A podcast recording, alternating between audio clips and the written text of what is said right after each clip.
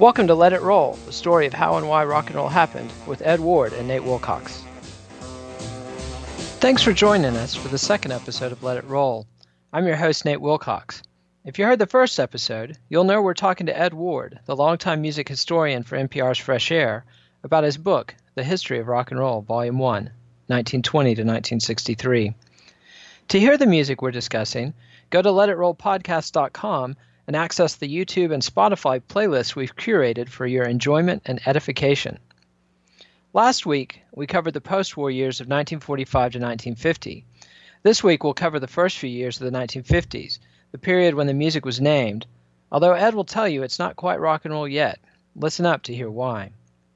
We'll also hear about what Nazi scientists had to do with all this, the invention of the bass guitar, the modern recording studio, and the emergence of the first superstar DJ. We'll also have our first encounters with Ray Charles, Sam Cooke, and a very young Aretha Franklin. Listen close to hear about the genesis of the first teen death cult. Put on your headphones, kick back, and prepare yourself for another look into rock and roll history.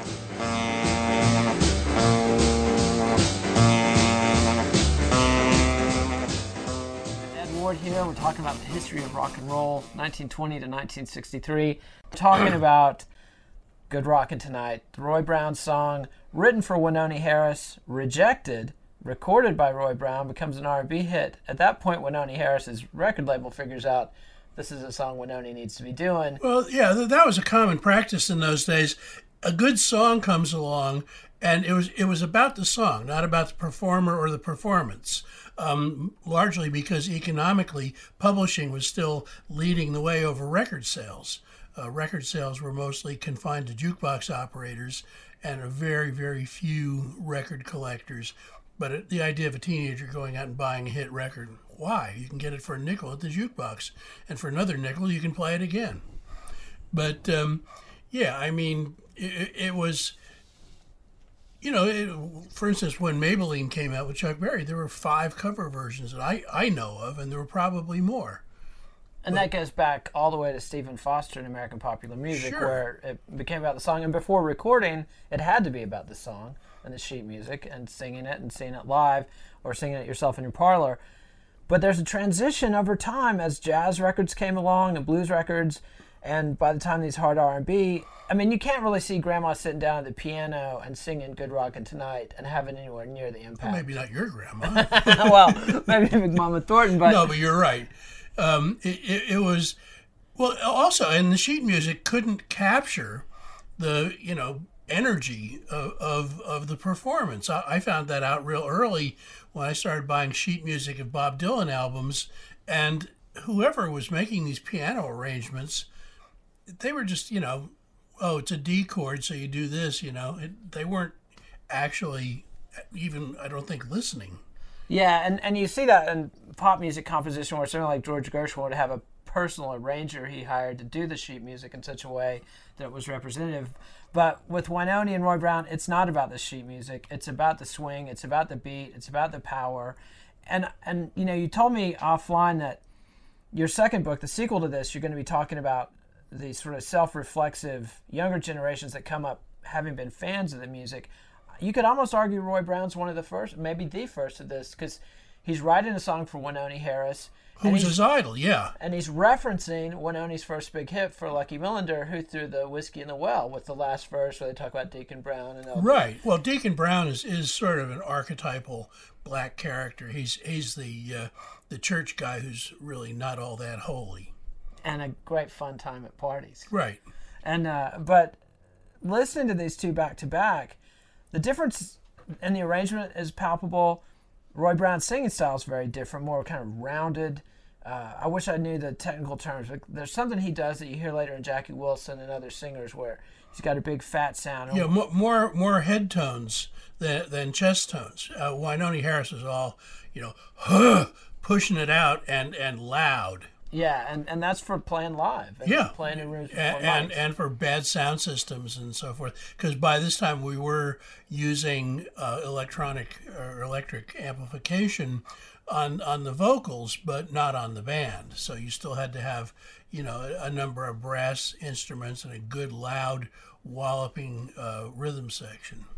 and one thing we've we've niggled about a little bit here is that you don't necessarily consider this rock and roll. You you argue that these words are are jump blues.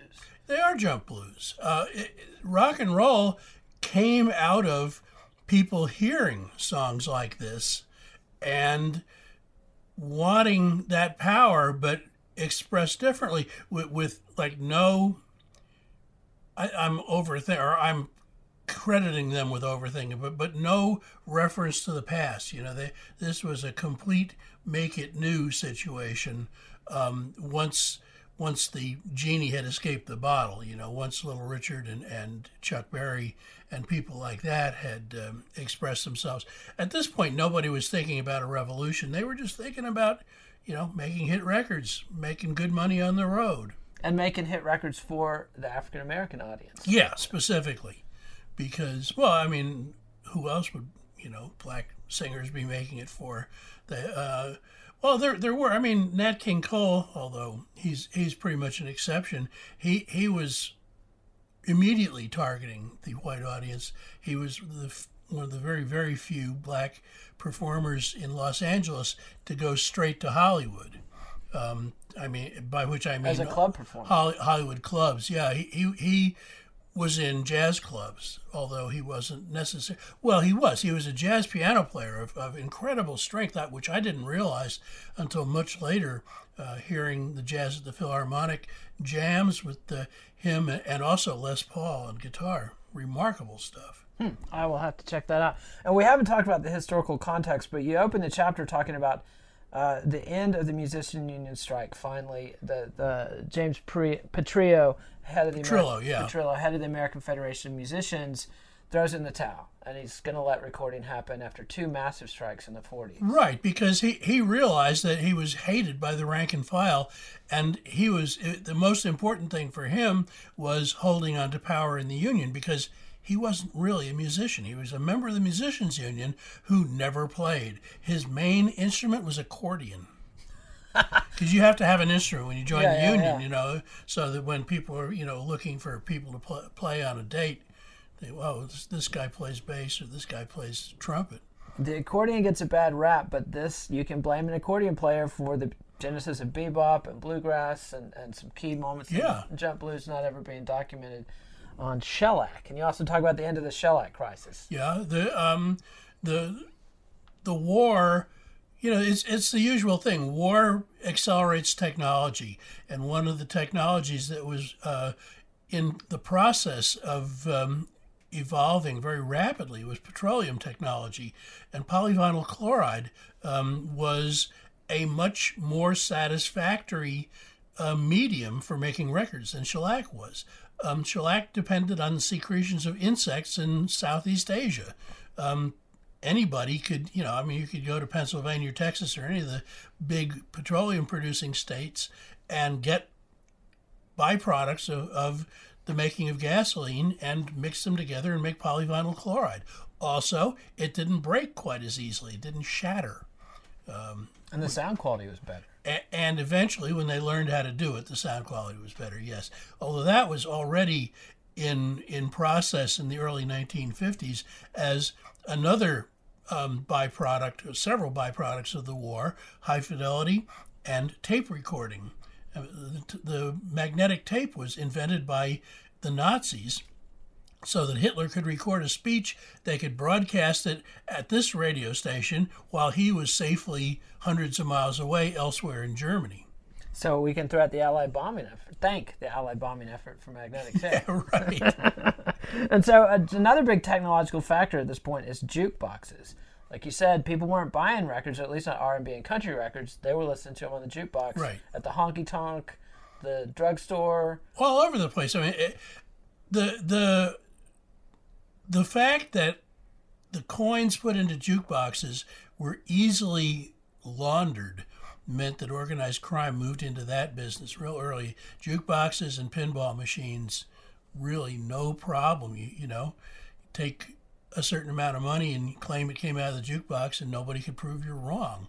Um, and, and, so the yeah, these things showed up at lunch counters, and, and uh, I, I've actually seen jukeboxes in weird places like in Woolworths by the by the lunch counter. You know, and these little individual um, control panels where you flip the pages over, and you know I, I, that was one of the first things when I was on vacations with my parents in the mid '50s.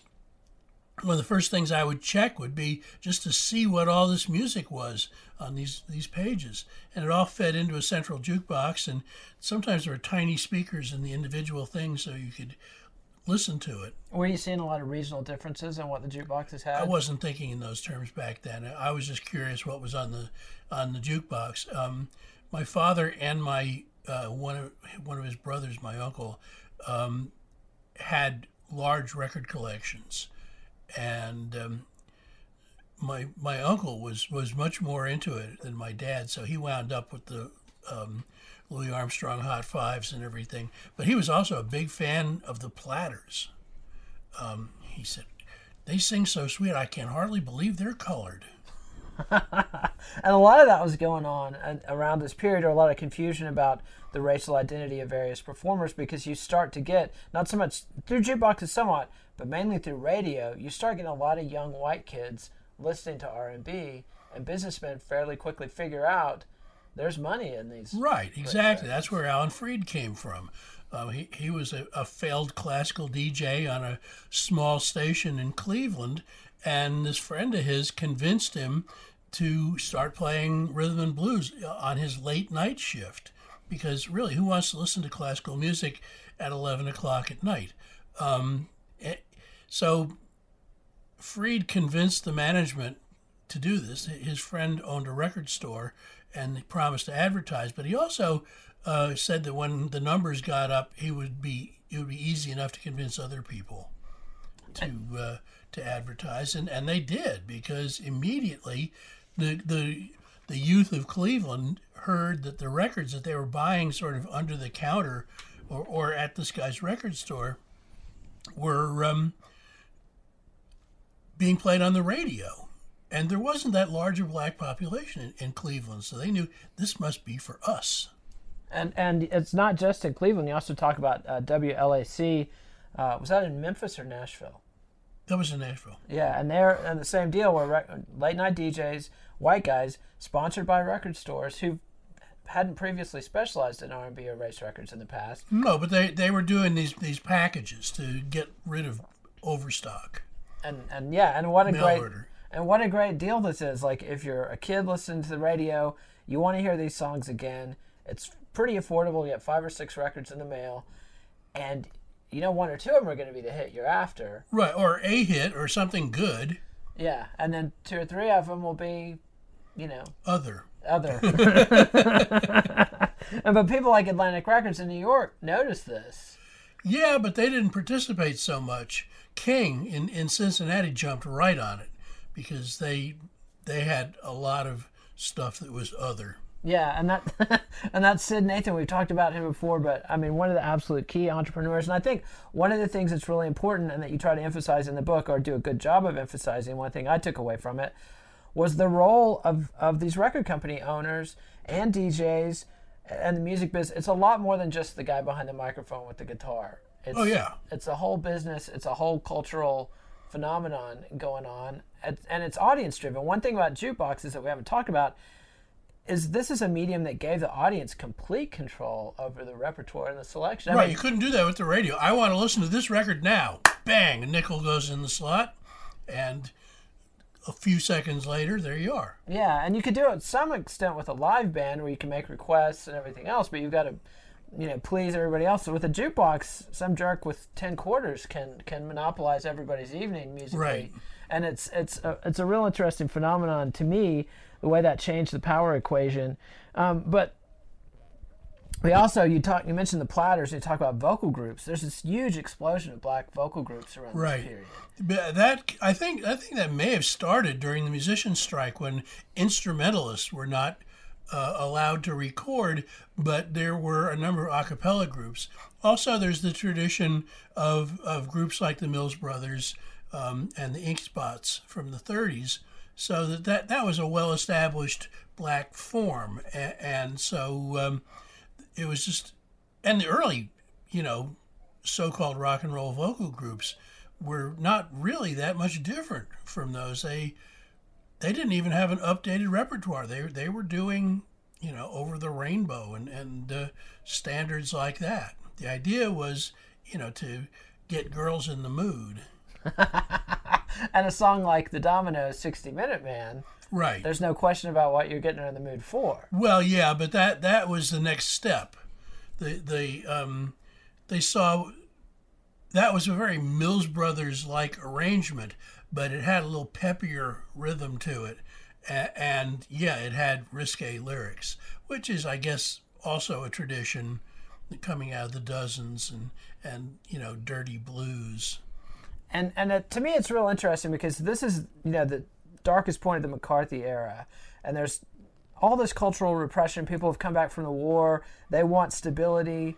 Uh, they, they're expunging the labor movement from democratic politics. There's this paranoia, you know, fear of the Cold War and the atom bomb, but they're just letting the R&B jukebox go wild with this licentiousness. They're just colored people. They're no threat to anybody. Yeah, that was you know that was the thinking, you know, and and it was I don't know it, it wasn't important enough. Black people or hillbillies for that matter, who weren't doing this because of religious reasons, um, they didn't have any power.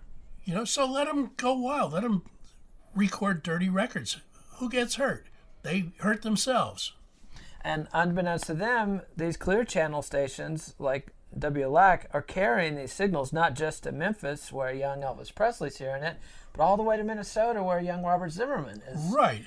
And, and you know, I mean, well, maybe not around New York where I, I grew up, but any anywhere you were a certain number of miles from a, a major metropolitan area, because there weren't that many clear channel stations. There was, you know, XERB down in Mexico. They they were not constrained by the FCC to how many watts they could they could use, and you were hearing them in Los Angeles, which certainly had a lot of powerful stations. They just uh, they just the X stations carved out a piece of the of the frequency spectrum that they could just horn in on a lot of places, and so you heard a lot of odd stuff there. Yeah, and, and to me, that's something that's really lost in this era is the fun of turning the AM dial. And depending on weather conditions and time of day, you never know what you might hear. Right. I had that experience uh, in Jamaica. A friend of mine told me to bring an AM radio with me. He had a, a friend down there he wanted me to give it to. But before I got to where I could do that, I wound up um, in Negril at the end of the island.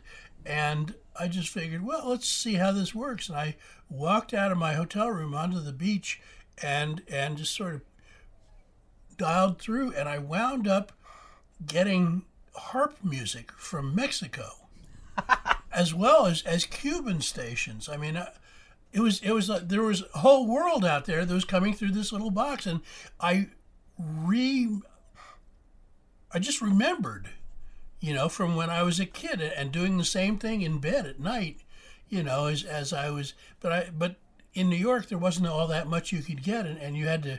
Well, maybe you could get a, a station from northern New Jersey, from Newark, that was playing black music that was different from WLIB in Harlem, which was no problem to get. Yeah, and and today there's I was about to say there's almost no analog, but I found a site recently that'll let you surf over a map and it'll have dots where the radio stations are, and you can go to the Congo and just see. It's basically picking up every radio wow. station on Earth. And really cool, but uh, we'll talk about that more later. One thing we didn't talk about when you talked about vocal groups was these gospel groups that are going on, and we've talked about that before in Art Rupe and specialty records. But again, you have the thing with a cappella groups, although they like to have a guitar mixed in there. But this is something that's going to be continually, it's like a depth charge, like we talked about before with young Sam Cooke with the Soul Stirrers, J.W. Alexander with the Pil- Pilgrim Travelers. These guys are going to have a big impact right. down the road. Yes, and and in order to keep it, in order to attract young people um, to the church, they they were not to the church to the programs. They didn't care if they went to church or not, as long as they paid their admission at the door and maybe bought some records at the merchandise table. In order to do that, they they started you know amping up. Um, the guitars played louder. There there would be a, a Hammond or Lowrey organ. uh, out there. There would be a piano, there would be drums, uh, there might even be an electric bass.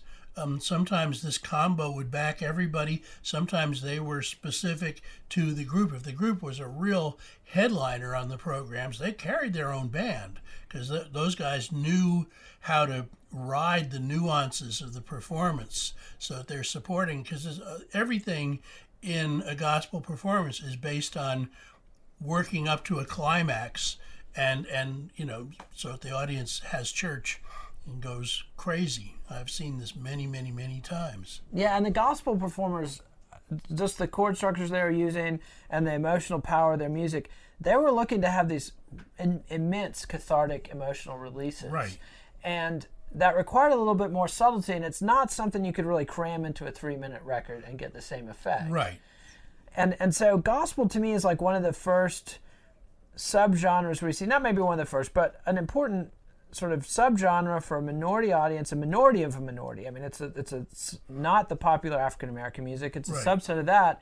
But they're exploring these really rich musical ideas that are going to come back again and again in pop music. And right as as people defect from gospel because it was not it, artistic endeavor aside it was still not a way to make money you know it's like if you're if you're getting this many people off why aren't you rich and the reason was the nature of the uh, of the subject matter and it was the um, the fact that it didn't cost much to get into a program and there were no record sales and you know here you see these people like the pilgrim travelers they could very well be going after the program to stay at a house belonging to somebody in one of the large churches there you know sleeping in their basement yeah, and a lot of that was because of segregation. There was no black. no it wasn't it was because they even if they could afford a, a, the hotel i mean you know they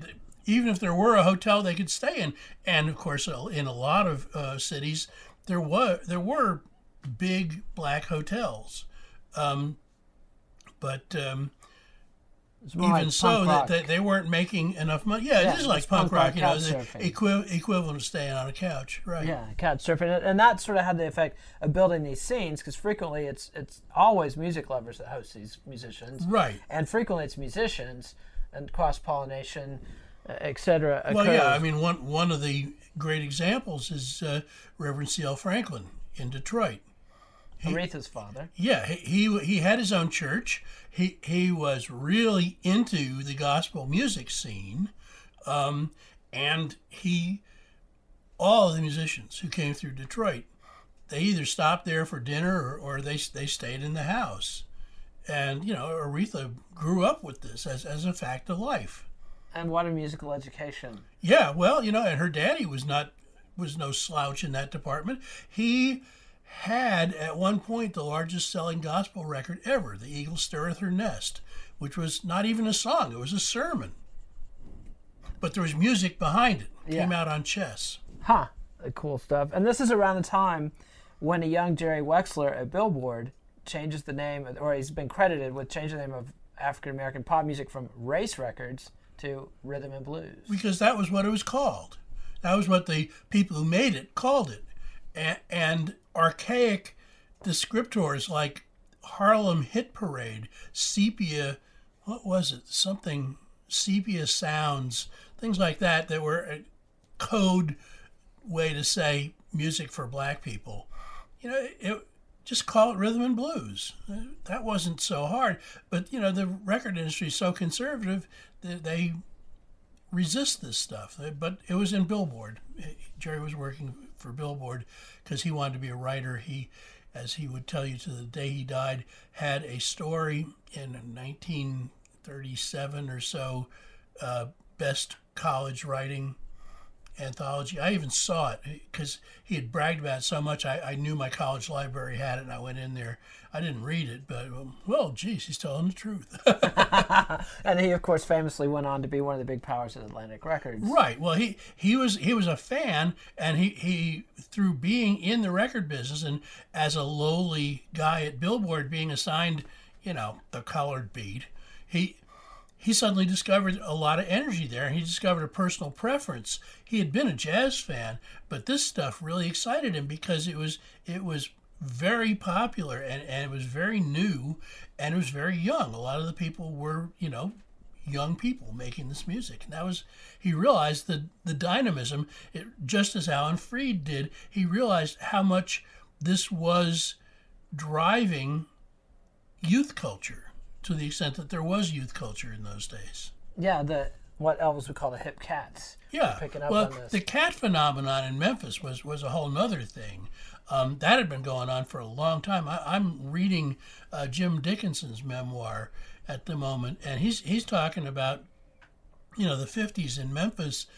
There were always people like that, but it grew and it grew, and, and there there were conventions of dress um, that went with it, and conventions of, of hair grooming that that made you a member of the tribe. You people would take one look at you and they'd know that you shopped at Lansky's and, and that you you know used uh, this particular hair stuff and you were listening to Dewey Phillips on the radio.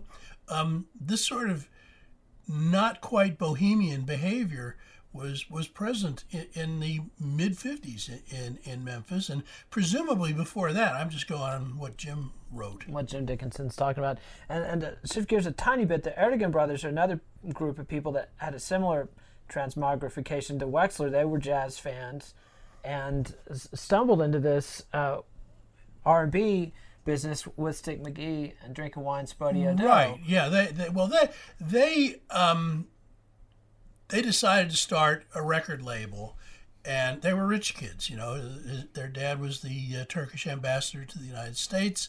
They grew up in Washington D.C., which had a really fertile jazz scene. They collected records. Um, they had one of the best record collect, jazz records collections in in America. And um, they decided that they wanted to record jazz, and and so they, they moved to uh, New York because that would be a better place. You know, you had access to 48th Street and everything, A- and um, they um, failed spectacularly. Um, Blue Note uh, and Savoy and labels like that, they had the jazz market locked up, A- and it wasn't easy to get anybody. And here they were trying anything to you know stay afloat. And um, one day, that one of their distributors called them and, and said, "I got this record called Wine Spo-Dee-O-Dee, um, and um, the record label's not sending me any. Uh, we've got backed up orders here. Um, can you find this guy Sticks McGhee who recorded it and make a record on him? Because of course nobody had contracts in those days. He- he'd probably been paid fifty bucks for the session, if that. And um, here you had a potential bestseller, and the record label was asleep. So uh, Ahmet Ertegun, he uh, he knew Brownie McGhee, uh, probably because Brownie was one of the most visible um, blues performers in New York uh, because he was working Broadway. He, he um, what is it, uh, Finian's Rainbow? One of the shows. He he, he was in it as, as a harmonica player, and, and so um, Ahmet knew about him, and, and he went up to uh, to visit him. He says, you know, this guy Sticks McGhee. He's, oh, that's my brother. He's he's actually staying with me here. He's, he's up from I don't know North Carolina or wherever. And uh, Ahmet said, so can we get him in the studio and, and record this? Sure. So the next day, here's Sticks and I guess Brownie and and yeah, a couple of musicians in, in the studio. And uh, Ahmet takes the chance that only somebody with money can do and presses up a bunch of them and calls the distributors, I got your records. And the thing took off and it made them a whole bunch. Everybody made money off of that, except maybe Sticks McGhee. Yeah, that's a recurring thing. But you know, it illustrates it's better to be lucky than good. But they were good, and they figured out what they were doing pretty quick, and, and signed up Ruth Brown from Detroit, Right, a really gifted young singer. right. She was she was the star of the um, the Flame Bar, which was uh, the big uh, black nightclub in in Detroit, and um, I, I don't know how they how they got a hold of her. Actually, I do know, but I can't remember. Um, but uh, they decided that she needed to uh, record for them, and um, uh, she was uh, managed by Lionel Hampton's sister, and they were driving to New York to record, and uh, had a terrible car accident, and uh, she uh, was sidelined for a year in the hospital. And she finally limped into the Atlantic offices and said, "I understand you want to record me," and they, they were uh, in the process of a recording session uh, with um, Eddie Condon, and it was like a Dixieland session. But Condon had this way; he had a really uh, successful nightclub in the theater district in, in New York where they played Dixieland, but the musicians who worked for him were, you know, beboppers and anything else. They were real competent jazz musicians, but it was a good money gig working for Eddie Condon. So here they all were, and Ahmet says, "Yeah, well, let's throw together an arrangement," and they did, and they recorded her. And that was so long. So long, yeah, that was her first hit, one of many. Um, she was really, you know, a very omnicompetent artist. She could record low down dirty blues. She could record rhythm and blues. She could record, you know, jazz tinged pop. Um, she even recorded what I consider a rockabilly song, uh, "Wild Wild Young Men," which is Insane. yeah, it's a really yeah, rockin' record. It's it's right up there with the best of them, although very little known. I don't think it was a big hit. No, I I only came across it last year or two when I was diving into her discography, and I can't recommend her discography enough. Especially you know the prime stuff on Atlantic. Ruth Brown is an incredibly important artist. Somebody that growing up I'd read about. You'd always see her, you know, it'd be like Ruth Brown, T Bone Walker, Roots of Rock and Roll, and you Right. kind of skip through those pages to get to Elvis. But it is worth going back and listening to that. Stuff. Oh stuff. yeah, It oh is- yeah. There's a lot of stuff that, that back then that, that's worth diving into in in some detail. Yeah, and her one thing that struck me about her vocal style is, you know, jazz singers a little earlier than her seem to model their voices on trumpets. This goes all the way up to Chet Baker later on, but people like Frank Sinatra sing emulate the tones of a trumpet. Ruth Brown can emulate the squeaking of a saxophone. Right. And what she does on "Mommy, you treat, he treats your daughter mean" is just amazing. Yeah, yeah. She she, and that sold just insane quantities of records, and and got answer records um, from people, you know, like Lowell Fulson and, and uh, deep blues people. It, it really it was, I don't know. It's like one of those records that comes at a time when it's needed. yeah, it, it, I think that there was a lot going on. You know, women had gone into the workforce during the war and were kind of forced back out of the workforce. And there's a lot of tension there. It was, it was a, similar to African American men who served in the army and didn't want to deal with segregation and bullshit like Right. that when they came home. And women who'd been out in the world supporting themselves weren't too amused to be finding themselves at the mercy financially of men who tend to be abusive sometimes. Yeah, well, and and there was the thought emerging that you don't do that. You know, these women had pride. You don't hit me. You just don't. Yeah, it's, And it- if you do, I will walk out. And this is, believe it or not, a really revolutionary change in women's consciousness. And and because they were minorities and because nobody was paying attention, the black artists were among the first to deal with that sense of empowerment. intersectionality, baby. Yeah. That's not what they call it today. And and speaking of intersectionality, the Detroit music scene, which Ruth Brown popped out of, was really cooking right now. And John Lee Hooker had found his way up there and, and cuts boogie chillin'. Well, John Lee Hooker was, you know, he, he was an unreconstructed Delta bluesman. Uh, uh, unlike uh, Muddy Waters, he wasn't a band guy. Because he couldn't keep time. Yeah, I mean, nobody twice. nobody could ever really play with him. I mean, people certainly tried and did, but uh, he he was a mess to keep up with. Um, and he was also smart enough to know that as much as the Chicagoans liked deep Delta blues, there were too many deep Delta bluesmen there, and he wanted to be a star. So he went to Detroit, and um, he what was the name of that club that he uh, Tim Lewis's place or something like that? Look at me. Was yeah, it was one one of his hits uh, where he celebrated. It was like a commercial for the bar where he worked. oh, the best music in town, yeah. And, and you know, it was he was capable of coming up with so-called songs. You know, every fifty dollar bill you put down there, Yeah. he'd come up with another one. You know, it's just. And once again, I don't think it was fifty. It was probably more like fifteen. But here he was. He was a star in the town where he was living, and he also um, worked the auto factories Yeah. because that was another thing that black guys could do in Detroit. And he's a classic example of somebody that sheet music cannot do justice to this music. I mean, it's frequently one chord Yeah, songs. Uh, driven by by the the rhythm he's playing.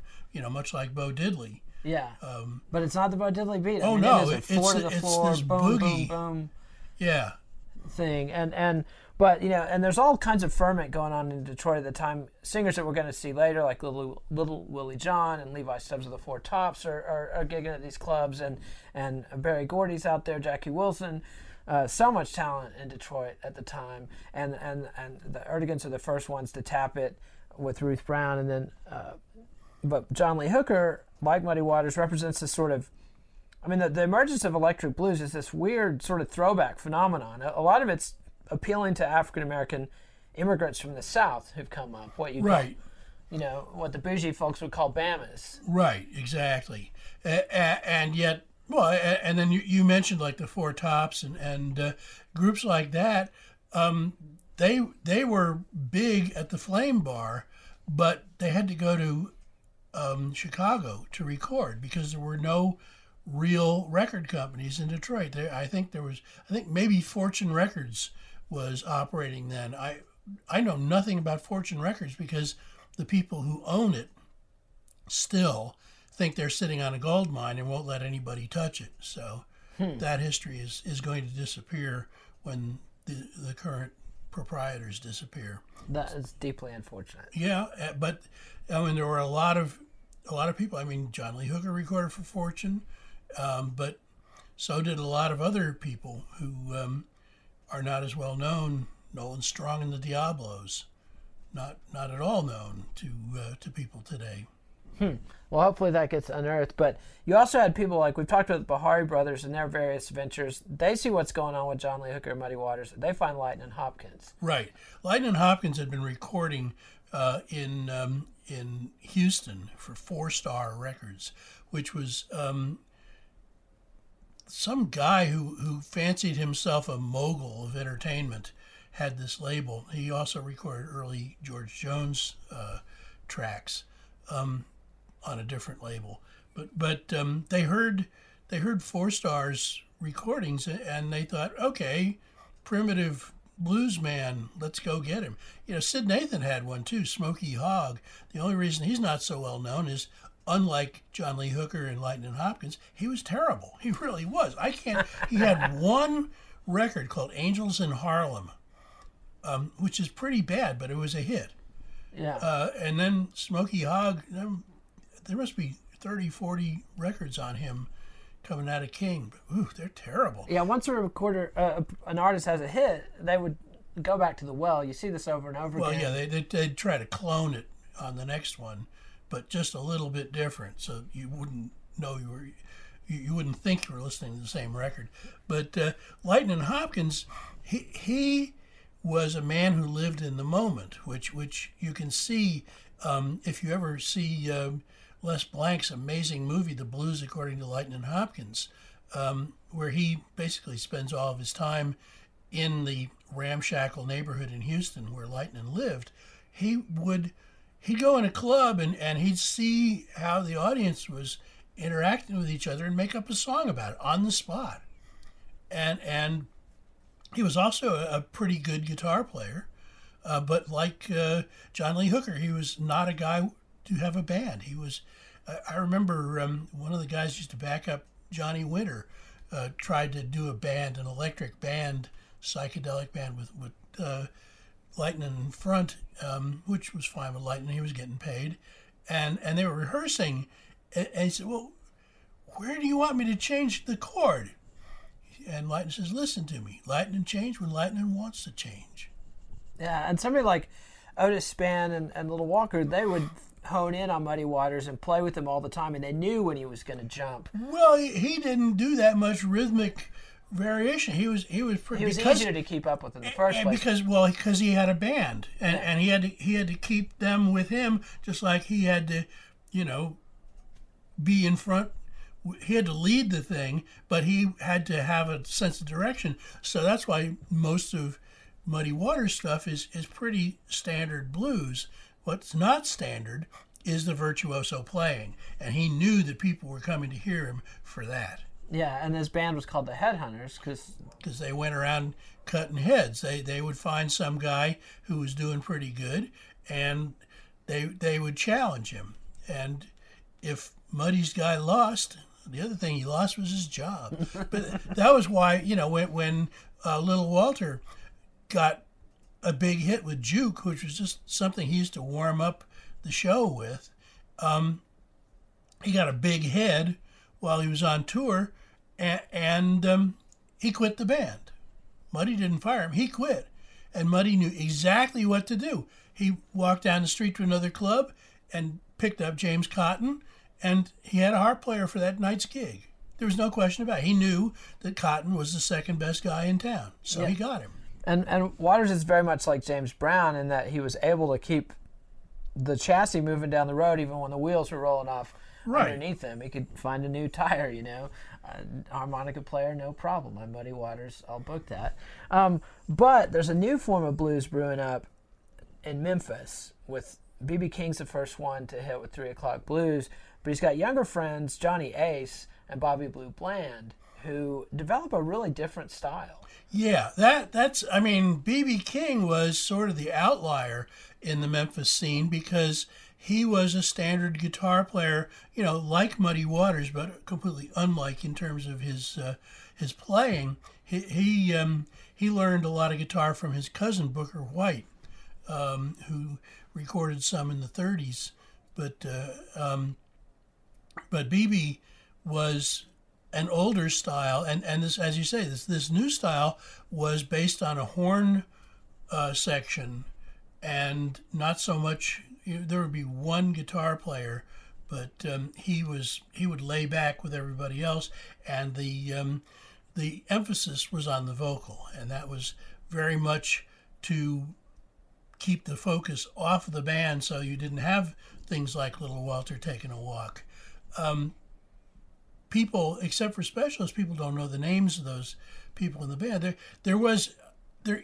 I don't know whether this this group actually existed or not. But everybody talks about the Beale Streeters, which was Johnny Ace and uh, Rosco Gordon and uh, Bobby Bland and a couple of other guys. Whether you could actually go into a club and see the Beale Streeters, I don't know. But they all hung out together, and they all shared a common vision. And yeah, Johnny Ace, he was the first one to get picked up.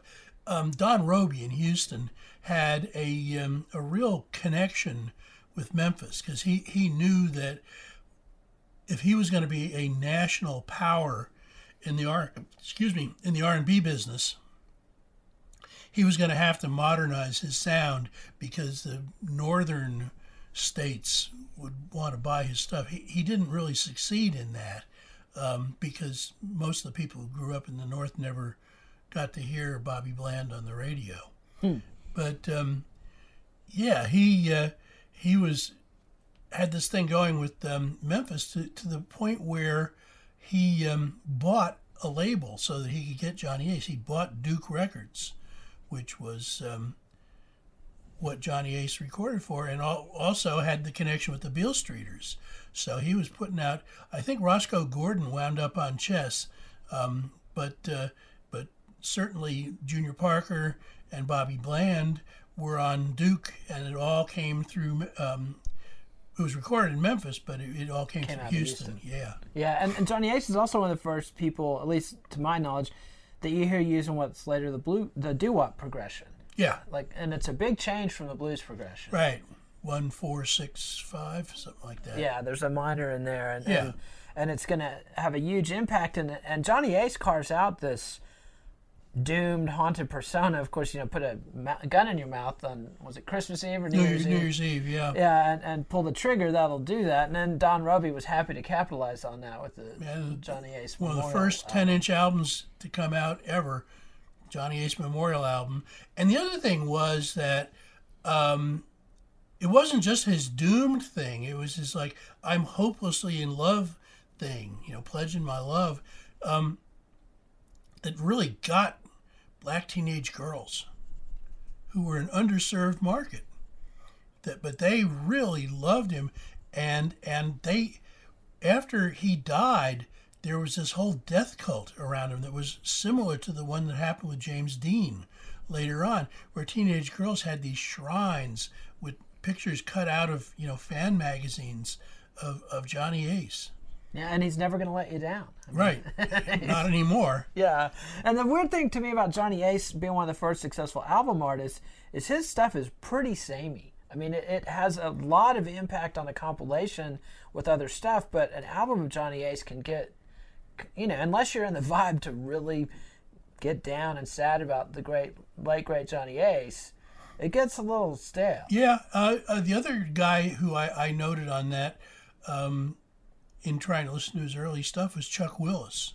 The King of the Stroll. Yeah, but until he hooked on to that, which was I guess about 1956 or something, he he put out just dreary blues stuff for Okeh Records.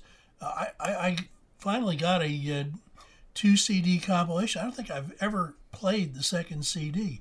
It, it is really really samey, and that's of course down to the uh, the record business wanting to not be too radical in, in making the next record sound too much unlike Yeah, I mean, it was hard to do promo, hard to build an artist name, and if you're selling a Johnny Ace or a Chuck Willis record, people are expecting a certain kind of record. The record company wants to deliver it. well and also they they don't with chuck willis he he wasn't really having hits with this stuff it, it took his move to uh, atlantic for him to start having hits and um, it was just there was this kind of blues. Another cd compilation i have is the mercury r&b collection which is like five six discs of really dreary rhythm and blues stuff that's so there's nothing distinguished about it. Nothing at all distinguished about what you're listening to. And that's one of the pitfalls of our current era of the Celestial Jukebox is it takes a certain amount of curation to pick out the really good stuff. Right. And so, you know, somebody like Bear Family that does a great compilation like Blowing the Fuse, that's pretty priceless because it's a, a big, broad survey of stuff sequenced in a way to make it really fun to listen to. but they also put out these boxes with every take Yes. you know so you're, you're sitting and listening to seven takes of the same song from arthur crudup who's just not that interesting when he finally gets it Yeah, frequently with the Big Bear Family comp of, of a single artist, you need to curate it or get somebody to curate it Right. yourself and boil it down to sort of a greatest hits version. I, I tried listening to the every scrap of tape that he, he recorded box of, of uh, carl perkins and no yeah, there's just some artists that don't. I mean, not that Carl Perkins isn't great, and you can obsess on but Carl he, Perkins he was all day. but- he was drunk most of yeah. the time and you can hear it exactly. Oops, i missed that can i do that again it's, uh, things get painful. Even the, the greats have feet of clay. So we talked about Alan Freed, um, but this guy is going to have an enormous impact, bigger than any of the other DJs, uh, until Dick Clark comes along and Well, Freed was a real egotist, and he was, with the vote of confidence that Cleveland gave him, and his sort of unique, he thought he was unique. Um, I'm a white guy with black music. Um, thing going for him. He wasn't unique. There, there was also Hunter Hancock in, in, LA. uh, in Los Angeles. Uh, Johnny Otis told me a wonderful story about him, uh, in in that he was um, uh, Hancock was emceeing some sort of program at the Barrel House Club, and a black kid walked up to Johnny Otis, who he didn't even know that Johnny Otis was also white, and and he said, "Man, the white people take everything from us. You know, they they take our music." You know, they take our clothes, they take everything from us. And now this white guy on stage, he's trying to make me believe he's Hunter Hancock. that is classic cultural appropriation. Still, right. uh, uh, uh, uh so anyway, yeah. But Freed, you know, he, he knew after not very much time, he knew he was bigger than Cleveland. He needed to bust out, and sure enough, there were uh, radio stations in New York. He he he's put his revue on the road from Cleveland a couple of times, and he got real big audiences on the East Coast. Uh, integrated audiences. Integrate. Well, he insisted that the shows be integrated, uh, probably because he knew he would always get that picture in the paper of lots of kids who couldn't get into the show outside the theater. And, and you know, he knew that was golden. And so WINS, which I don't know what they were before Freed, because I never listened to them before Freed, um, they hired him on immediately. And um, he became the biggest disc jockey on the East Coast, without a question. Yeah, and changed American culture. Yeah, yeah, because he knew how to ingratiate himself with the record companies. And he also knew some business tricks. I mean, Maybellene has, on some of its early pressings, he's listed as one of the songwriters. Give me some of the publishing, and, you know, I'll see that it becomes a hit. I'll play it on my radio show.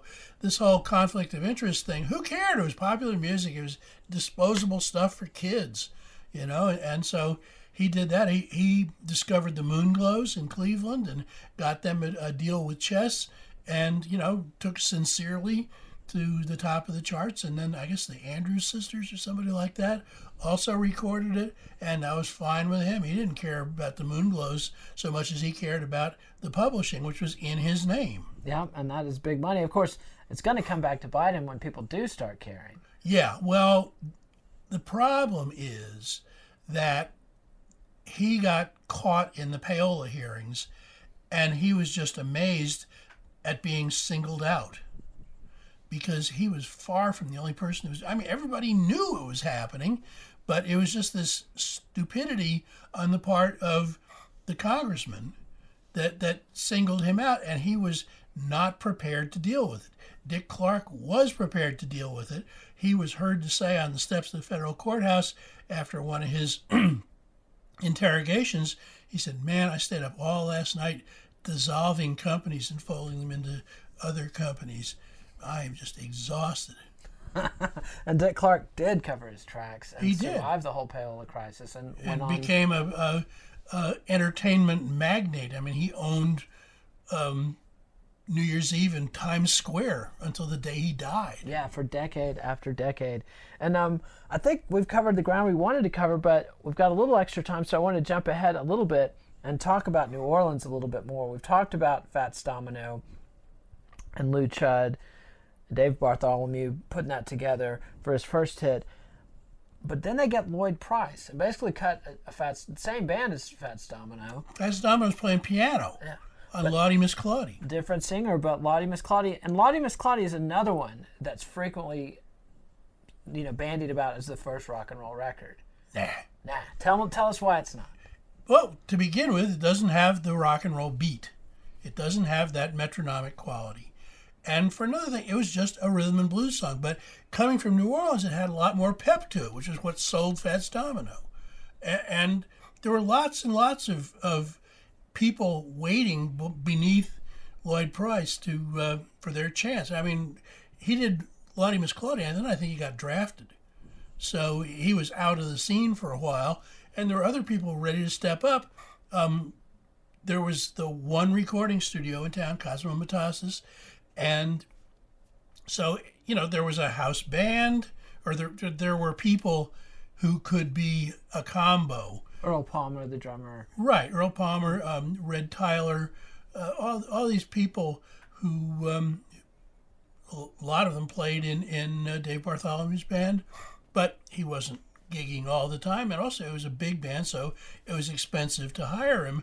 So these little, you know, four and five piece combos could come in there and provide that kind of sound that um, that people really wanted. I mean, New Orleans is just so rich with stuff, one off things, Mardi Gras Mambo, um, which was the Neville Brothers in a very, very early uh, incarnation of vocal groups like the Shaweez and the uh, Spiders, um, who were not particularly famous. But uh, if you can find a, a compilation of, of uh, early stuff on uh, on Imperial from New Orleans, uh, it's just astonishing. Uh, how good some of these records you never heard of actually are. Yeah, New Orleans is immensely rich. And one other record that people throw out as the first rock and roll record is Jackie Brenston's and Ike Turner's Rocket 88. Right. This was this was one of the big I don't know what confluences of mistakes um, in rock and roll history because Ike Turner was this teenage kid who'd grown up in in uh, Clarksdale, Mississippi, and uh, his mother ran a boarding house, which again was one of these safe spots.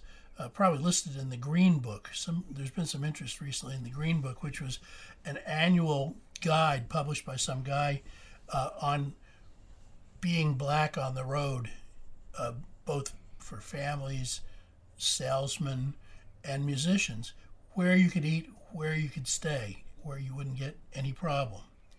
And uh, so anyway, she she put up musicians who were coming through town, and Ike, you know, was he was a real virtuoso piano player and guitar player, and he formed a band of his teenage friends, the Kings of Rhythm. And when he heard that there was recording going on up the road in Memphis, he came by Sam Phillips, you know, the Sun Studios, and said, I know all kinds of music- musicians I can bring in here to record, and then you can sell the masters. So that's that's what he uh, they did. Um, he he discovered, or he didn't discover, but he brought in BB King to start with, and bam, the uh, Bihari brothers out in Los Angeles signed him to Modern, and uh, so one day he didn't have anybody particular to bring in, so how about recording the Kings of Rhythm? And it just happened that the Chess brothers had smelled something going on in Memphis, and they cut Rocket 88 um, in the Sun Studios, and they came. Uh, the Chess brothers came by and asked Sam Phillips what he had. He said, "Oh, I just recorded this." And they, whoa! And they bought it up, and um, Sam goes to Ike and he says, "Hey, I sold your record to the Chess brothers." He said, "Wow, that's great." And then they go back to Chicago and press it up, and they put it down as Jackie Brenston and his Delta Cats, which really disappointed Ike Turner. And Ike Turner, when disappointed, tended to get vindictive. And so he cut off all. We cut off Jackie Brenston for one thing, and then he, he, he cut off um, Sam Phillips, and he cut off the Chess Brothers. Would not help them at all.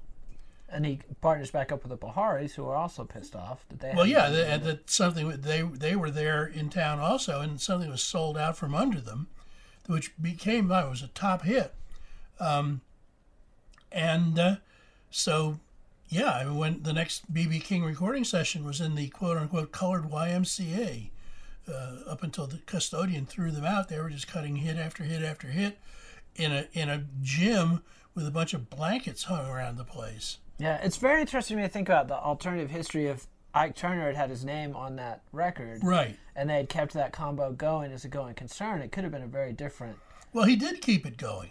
Well, not not not in, its, in that shape. though.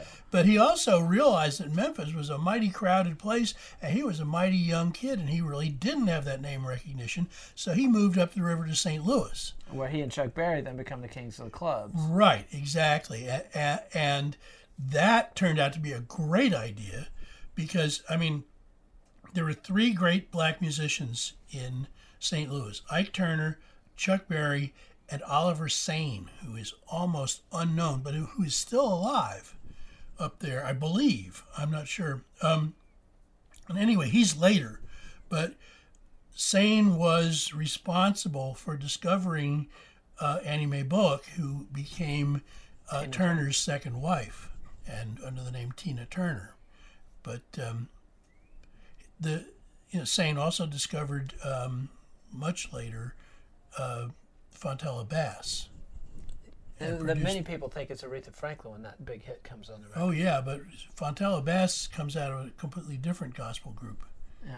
which her mother had. But before you duck the question completely, why is Rocket 88 not the first rock and roll record? Once again, it's a swing record. It's just up tempo blues is not rock and roll. It's not. Rock and roll is a new thing. When it appears, it is unlike anything else, and it establishes its conventions real early on, and after after it exists, you can tell what is and what isn't. So is Maybellene rock and roll? Yes. Okay. Is Elvis's version of That's All Right Mama rock and roll? Not really. Once again, they're they're working off of a swing tradition, uh, but it's Western swing, so the rhythm is different. But once again, they they were not. Um, When is Elvis doing rock and roll? At what point? I think by the time he's on RCA, a lot of the stuff he's Heartbreak recording, Hotel. Heart well, Heartbreak Hotel, yeah, that's a ballad, but I was thinking more of Jailhouse Rock, and um, uh, even Hound Dog, which when you hear the original of Hound Dog, it's nothing like. Yeah, Big Mama Thornton's version, uh, Leiber and Stoller wrote. And did they produce it as well? Yeah, they I believe I believe they did. That is Um, an incredible record, and yeah. you'll frequently find it six, like re-recording from the '60s, uh, floating around as as Big Mama Thornton's Hound Dog. It finds its way into compilations, everything. Find that early '50s version because Right. it is so killer. the Duke version, uh, and it's also Elvis didn't get that song from her. He got it. He You got it in Vegas. yeah he, he had a really unsuccessful early booking in Las Vegas, and he um, he enjoyed himself. He he got to see uh, Billy Ward and the Dominoes, and he got to hear um, uh, Clyde McPhatter. Uh, Jackie Wilson, sorry. Yeah, you hear Jackie Jackie, Wilson, yeah. and, and you can hear this on the Million Dollar Quartet, where where they're talking about him being in um, in Las Vegas. Oh man, there was this guy up there, this little tiny colored guy, and he could sing me better than I can. And he also heard a real hack group called um, what was it, Tommy Bell and the Bellboys? I think so. I think that's Yeah. It's definitely and the Bellboys. somebody Bell and the Bellboys, who appear in one of the early rock and roll movies, and and they were just incompetent, so that when they were trying to do Hound Dog, they they did the- it. I mean, What? They bowdlerize they it. didn't bowdlerize it so much as as they they just th- they got the rhythm wrong, but Elvis And the heard it. verse is wrong. And I mean, it sounds like somebody who's heard the song once vaguely isn't that sharp a musician. I've never heard their their version. Uh, the- well, I mean, El- Elvis's version is such a dramatic rewrite. You can you can piece together what they were doing. Yeah, exactly. He he knew that his band could do better than them because yeah. he, he knew they were terrible. Yeah, and, And- Scotty and- Moore and the gang were not. Yeah, exactly. Hey, boys, here's a thing I picked up in Vegas. Well, actually, they were probably along with him. Yeah, Um, they were uh, playing the gig. Yeah, and and they they they heard this, and he, I can do that better, and Yeah. he could, and he did. Yes, indeed. Yes, he did. Well, that's been fun. So we'll we'll get back to the question of the first rock and roll record later.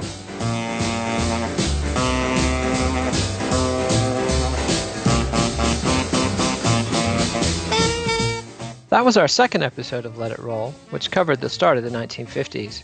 While many consider this to be the period that marked the birth of rock and roll, Ed argued strongly it wasn't.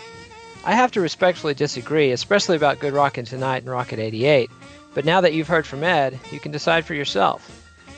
Be sure and check out our website, letitrollpodcast.com, where you can access the Spotify and YouTube playlists we've curated so you can listen to the music we've been discussing.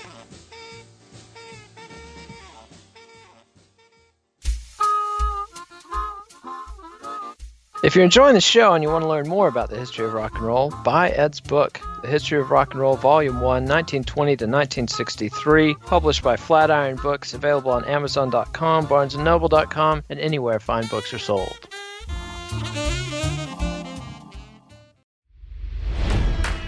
It's NFL draft season, and that means it's time to start thinking about fantasy football. FantasyPoints.com features industry leading experts and prognosticators using proprietary hand charted data to help you score more fantasy points. FantasyPoints.com is the place to go for whatever kind of fantasy football you play. Whether you play fantasy football, daily fantasy sports, or do a little bit of everything, Fantasy Points has the meticulously researched content to guide you to victory. And why wait for the fall? Fantasy Points also covers the new spring football league, the UFL. Join the guru, John Hansen, Scott Barrett, Joe Dolan, and other massive names in the fantasy football universe with an exclusive offer. Use code Pantheon for 15% off any fantasy points package, including the all in package, with access to every article, tool, and data nugget that Fantasy Points has to offer. That's fantasypoints.com and code Pantheon for 15% off at Fantasy Points. Fantasypoints.com. Code Pantheon. Score more fantasy points.